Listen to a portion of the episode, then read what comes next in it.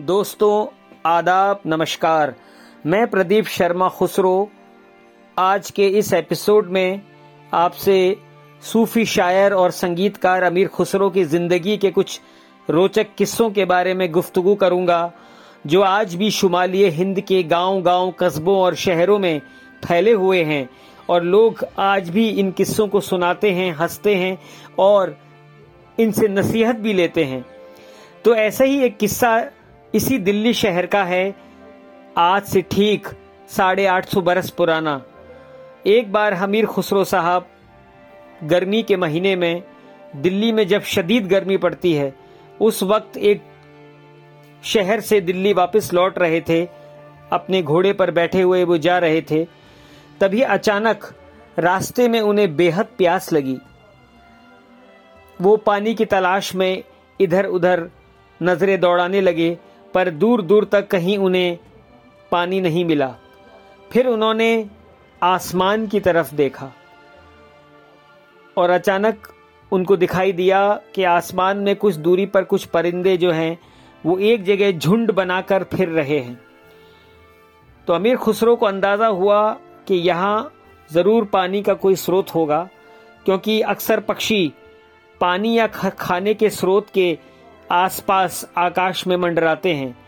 तो अमीर खुसरो साहब अपने घोड़े पर बैठे हुए उस दिशा में चल दिए और कुछ ही देर में उन्होंने देखा कि वहाँ एक कुआँ है, जहाँ पर कुछ गाँव की पनिहारे ने मिट्टी के मटकों में पानी भर रही हैं।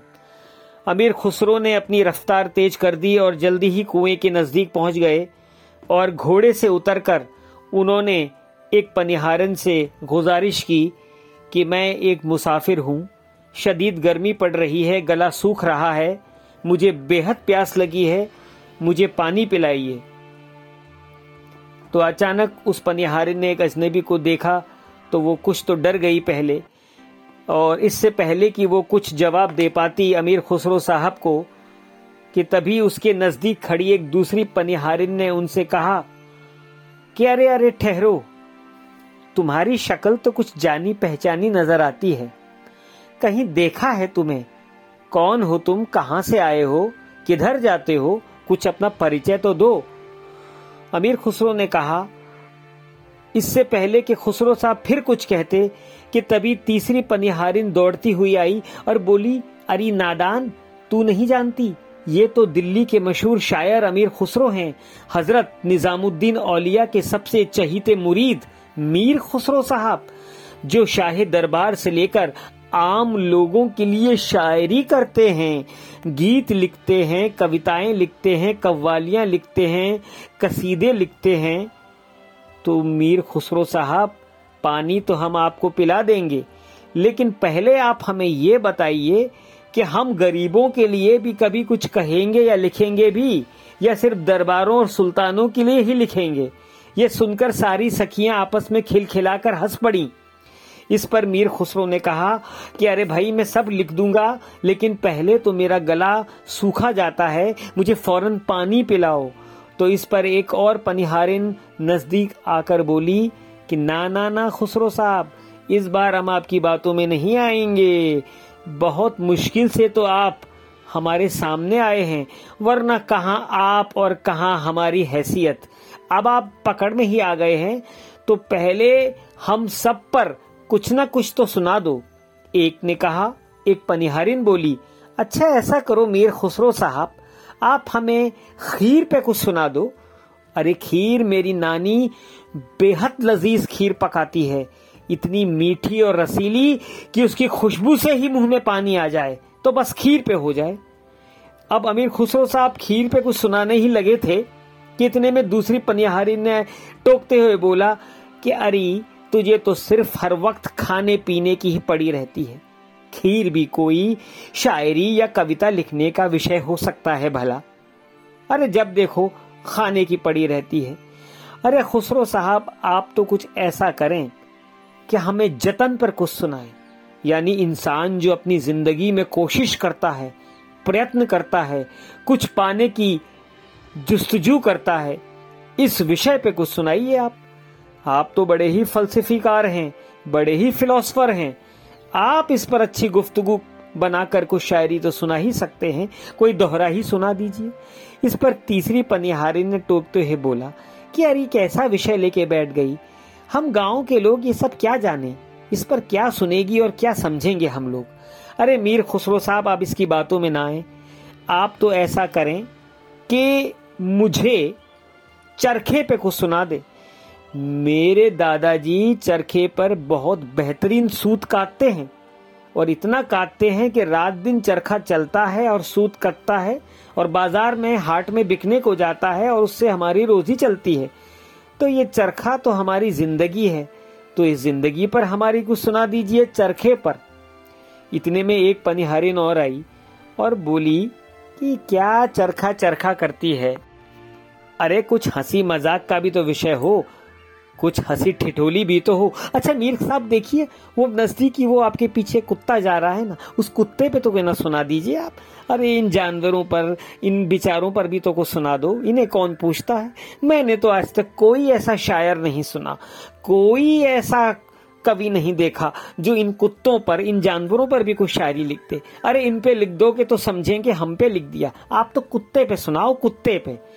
इस पर आखिरी पनिहारिन, जो अभी अभी कुएँ से पानी भरकर मटके में कमर पे बांधे खड़ी थी, वो बोली, अरे दुष्ट, इतने बड़े दरबारी शायर से मज़ाक करती है। छी, कुत्ता कितना गंदा होता है। उस पर क्या सुनाएँगे ये? कुत्ता भी कोई विषय है कविता सुनाने का, दोहा सुनाने का। अरे मीर खुसरो साहब, आप इस चंचल नटखट की बातों में हरगिज ना आना।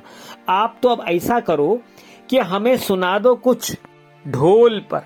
ये ढोल जो संगीत का एक अच्छा वाद्य है, और हम जब गाँव वाले अपना मनोरंजन करते हैं, कुछ गाते बजाते हैं तो ये ढोल ही तो हमें सहारा देता है। इसी से हम संगीत बजाते हैं। और मैं तो ढोल ऐसा बजाती हूँ कि तीन ताल हो या झपताल हर ताल की ढोल मुझसे सुन लो। और सुना है आप तो बड़े ही अच्छे संगीतकार हैं। कितने ही राग रागनिया गीत कव्वाली आपने ईजाद कर दी। रागों के नाम तो मुझे याद नहीं है, पर सुना है कि दरबारों में जब आप गाते हैं तो ढोल भी बजाते हैं, ढोलक भी बजती है। सितार के साथ आपने ढोलक का प्रयोग भी किया है। ये सुनकर अमीर खुसरो साहब ज़ोर से हंसे और बोले कि अरे तुम सबकी फरमाइशें सुनते सुनते तो मैं प्यास के मारे यही मर जाऊँगा। अब फ़ौरन दोहरा सुनो और मुझे पानी पिलाओ। खुसरो साहब ने उसी वक्त खड़ी बोली हिंदवी में, उन सब पनिहारिनों की फरमाइशें सुनकर एक बड़ा ही हिंदी में खूबसूरत दोहरा या दोहा उनको सुनाया, जिसके डबल मीनिंग है। तो यह है, खीर पकाई जतन से और चरखा दिया जलाए। आया कुत्ता खा गया, तू बैठी ढोल बजाए। ला, अब तो मोहे पानी पिलाए। अमीर खुसरो सूफी परंपरा में एक बहुत बड़े शायर गुजरे हैं। हज़रत निजामुद्दीन औलिया के चिश्ती सिलसिले में मुरीद यानी शिष्य हुए हैं। उन्होंने जितनी भी रचनाएँ हिंदवी में लिखी हैं, बास्तर रचनाओं के दो अर्थ निकलते हैं। एक तो बाहरी अर्थ, जो हमें ऊपर से नज़र आता है, जो ऊपर से दिखाई देता है, और एक उसके भीतर भी छुपा हुआ एक सूफियाना अर्थ है, एक फलसफी अर्थ है, एक फिलोसफिकल अर्थ है, जो उसके अंदर छुपा हुआ है।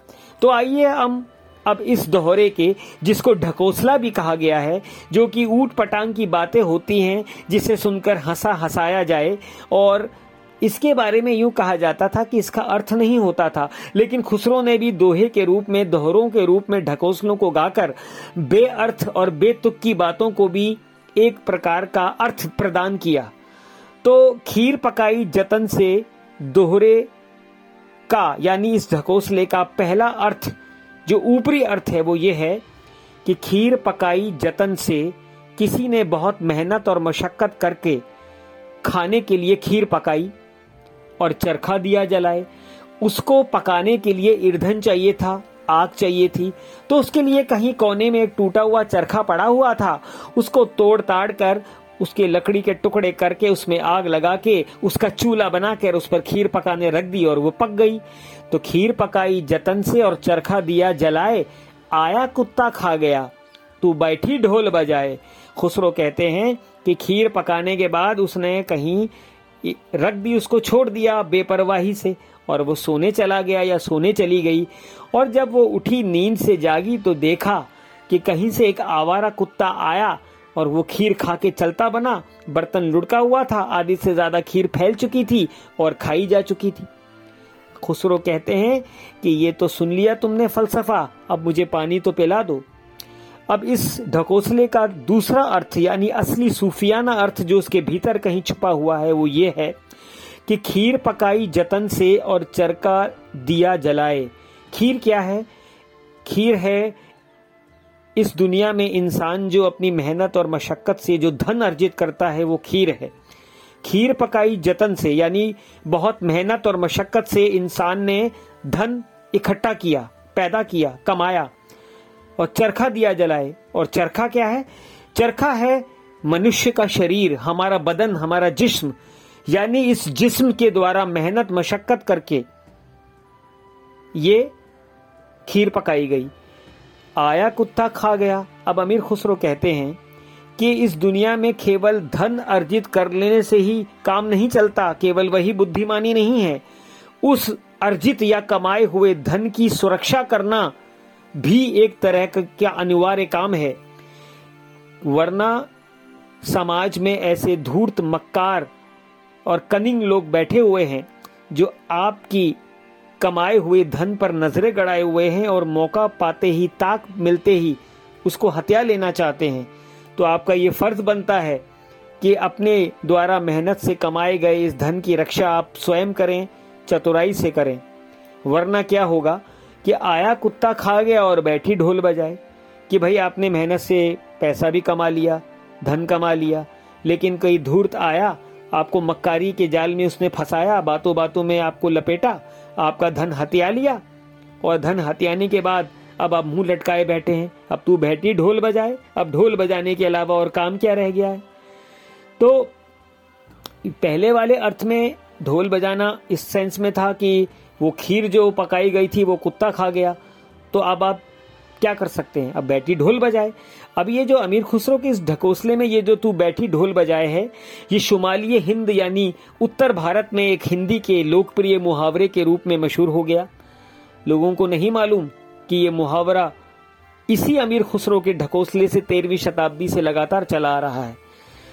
तो आपने देखा दोस्तों कि कैसे अमीर खुसरो एक फिल बदी यानी एक आशु कवि थे। और किसी भी वक्त, किसी भी मौजू पर, यानी किसी भी विषय पर फ़ौरन वो कुछ न कुछ काव्य पंक्तियाँ, ढकोसले, दोहरे कव्वालियाँ, गीत, छंद, पद कह सकते थे। और इसी वजह से आज खड़ी बोली हिंदी में। अमीर खुसरो का एक बहुत ही ऊँचा स्थान है और आज के इस एपिसोड में अब हम यही इसको तमाम शुद्ध करेंगे। और अब आने वाले एपिसोड में ऐसे ही अमीर खुसरो के एक नए कलाम की चर्चा करेंगे। शब्बा खैर। अलविदा, बसत शौक, फिर मिलेंगे। नमस्कार दोस्तों, मैं प्रदीप शर्मा खुसरो बोल रहा हूँ।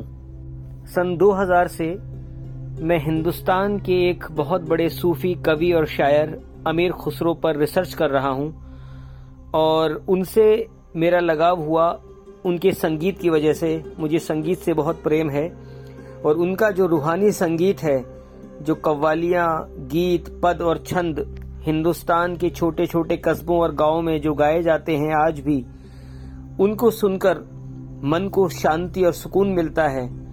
इसके अलावा अमीर खुसरो पे मैं तकरीबन दस हज़ार पन्ने लिख चुका हूँ, जो अब धीरे धीरे किताबों की शक्ल में आ रहे हैं। मेरी पहली किताब सन 2016 में अमीर खुसरो पे साक्षी प्रकाशन दिल्ली शादरा से छपी थी, जो आप अमेजन डॉट कॉम से ले सकते हैं और पढ़ सकते हैं। ये पहली हिंदी की अमीर खुसरो की किताब है। जिसमें उनकी बहुत डिटेल में मैंने बायोग्राफी और दुर्लभ सामग्री और उनकी काव्य, हिंदी काव्य और फारसी काव्य मैंने दिया है, जो अब मिलता नहीं है।